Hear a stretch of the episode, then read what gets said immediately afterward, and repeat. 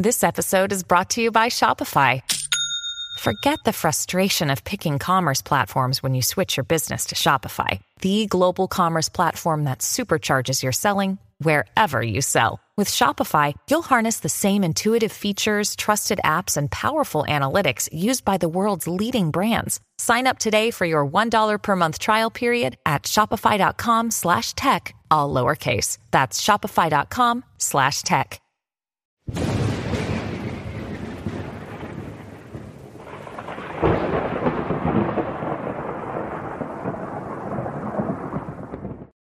It's time for another rousing episode of That's Blasphemous, the show where we take a step back from the self inflicted auto demolition of the Catholic Church and have a look at this bizarre and crazy world we live in, and how much the world hates God and His Church. I haven't done one of these since August, and I th- think maybe longer, so I thought it fitting before the Synod that starts next week to do one of these things because.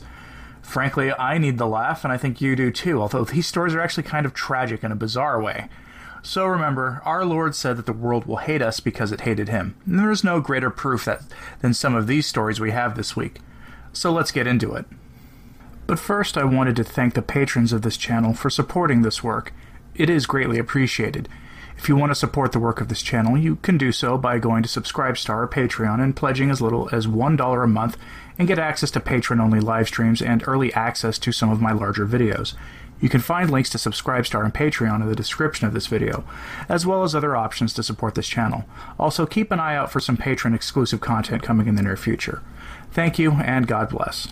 Back in the late 1980s, Hollywood gave us a shockingly violent film called Robocop, which posited that a part human but mostly machine being could replace the police, though at a great moral cost.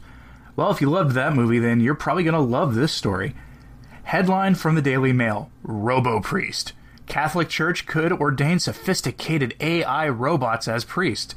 Franciscan sister proposes, with the church moving towards a post human priesthood. Oh boy. Warning this woman makes Pastor Jimmy Martin of the Jesuit Church look practically like a saint by comparison, because he isn't advocating for some transhumanist nonsense. Yes, I never thought I'd be pining for some heresy for pastor, from Pastor Jimmy Martin, but this woman takes the cake.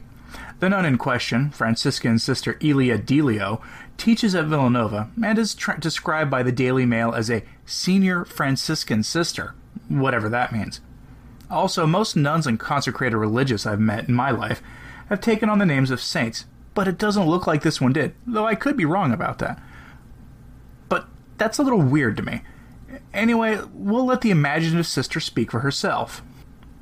Quoting from the Daily Mail Quote, Delio, who gives talks on theology and science around the world, said robotic priests would have certain advantages, such as being incapable of committing sexual abuse and being gender neutral. The sister who holds the Josephine C. Connolly Endowed Chair of Theology at Villanova University added that male priests had formed a very patriarchal system, something that would be challenged by artificial intelligence. She said that Catholicism has fixed ideas of what a priest is, that would have to evolve as technology develops.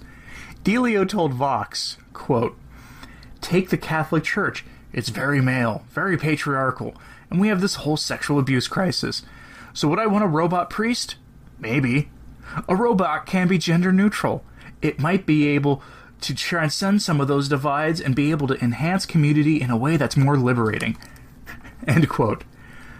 I bet this woman absolutely loves the proposals coming out of the Amazon Synod. As an aside, did you know that the Synod's pre working document called Towards the Amazon Synod calls for women entering the priesthood alongside married priests? If you want to read that document, it'll be up on the Sources blog for anyone to read. I've been desperately trying to send it to various Catholic media outlets, but no one seems interested. And a subscriber to this channel put in a lot of work translating into English.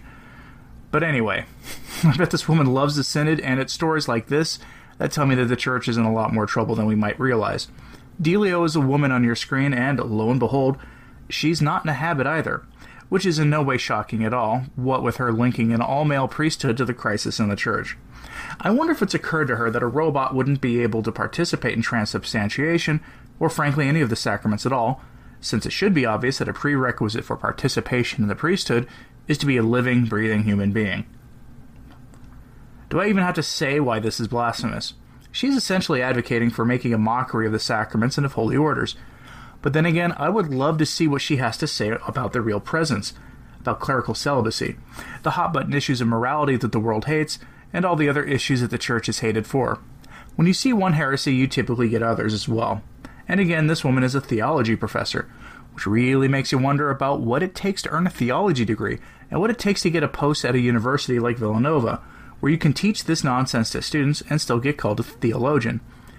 Again, I've heard some wacky things in my time, but this one almost takes the cake, except that our next story is sadly real also. But before we get to that bit of madness, I thought it might be fitting to remind you that Sister Delio cannot possibly be the only theology professor in a religious state of life who believes things as blasphemous as this. And remember, while she may be the only lunatic out there thinking that a robot can validly confer the sacraments, there are others just as crazy meeting this coming week in Rome to promote a paganization of the only faith that saves. And they've got more uh, ecclesiastical authority, shall we say, than does this woman. So please pray for her and keep praying for the synod. Next up, I'm actually going to do something I rarely, if I ever do. I'm going to give you a trigger warning because this next story might enrage you. So brace yourselves. That having been said, our headline from the Washington Examiner says it all. Headline Church of Sweden proclaimed Greta Thunberg successor to Jesus Christ. That's a big no for me, boss. But again, whenever people ask why I have little tolerance for Protestantism, it's because of things like this. Whatever problems the Catholic Church has, the Protestants have that problem, but on steroids. That's kind of the effect of real schism. And this really does take the cake. I won't comment on the teenage climate activist herself because I'd like to keep my YouTube channel, and trust me when I say that because I've seen people banned on social media for saying not nice things about this person. But instead, let's focus on the statement because it speaks for itself. The announcement was made on Twitter and it's on your screen. Now, unless you're listening to this on an audio only platform. Quote Announcement Jesus of Nazareth has now appointed one of his successors, Greta Thunberg. End quote. Obviously, I ran that through Twitter's translation feature. I've often wondered, especially lately, if Twitter has done more harm than good to the world. It creates something worse than a social media echo chamber. It reinforces truly terrible ideas, enables bullying, and frankly distorts reality for the users to the point where, unless you're a monarchist, you'll think that whatever weird ideas you have are wildly popular.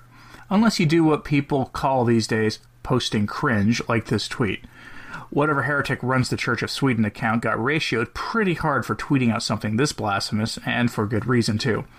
If there is any one thing that unites a few remaining believing Protestants in Europe and the apostolic faiths of Catholicism and Orthodoxy, it's that Jesus Christ doesn't appoint successors, especially children who promote questionable science.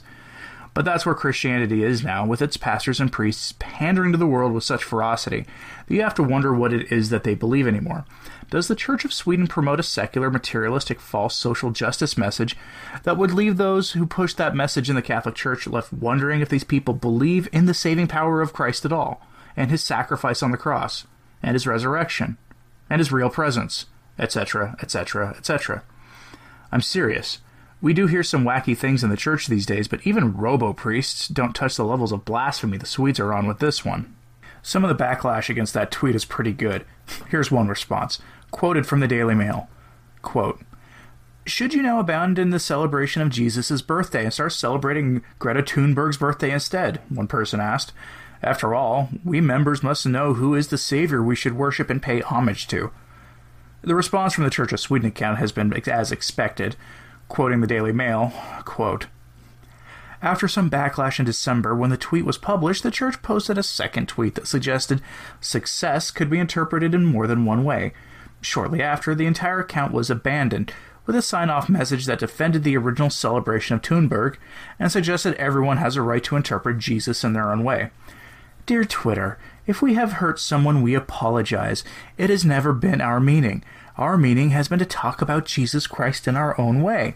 Now we leave the arena. Thank you for your commitment, joy, and debate. God bless you, Jonas Par- Person, Ward Pastor. End quote. And true to their word, the Swedish account has been inactive since December of last year. Now, this tweet was kind of old, but it resurfaced recently for obvious reasons. It became it became relevant again when this kid was thrust upon the Western world in just the past few weeks by the media engaging in more political activism, which really isn't new. No word yet if the Church of Sweden will start using their account to tweet more blasphemy in the light of this kid's new international celebrity status. And in closing, on a very brief but lighter note, I'll, I'll leave you with this. Rapper Kanye West has announced that henceforth he will no longer produce secular music, but Christian music only. The album he's working on has a very Christian song in its lineup. It's called Closed on Sundays, and it praises Chick fil A. With secular activ- advocates like this, who need satanic pop stars like Lady Gaga and Katy Perry anyway? Thanks for listening. I'm Anthony Stine. Ave Maria.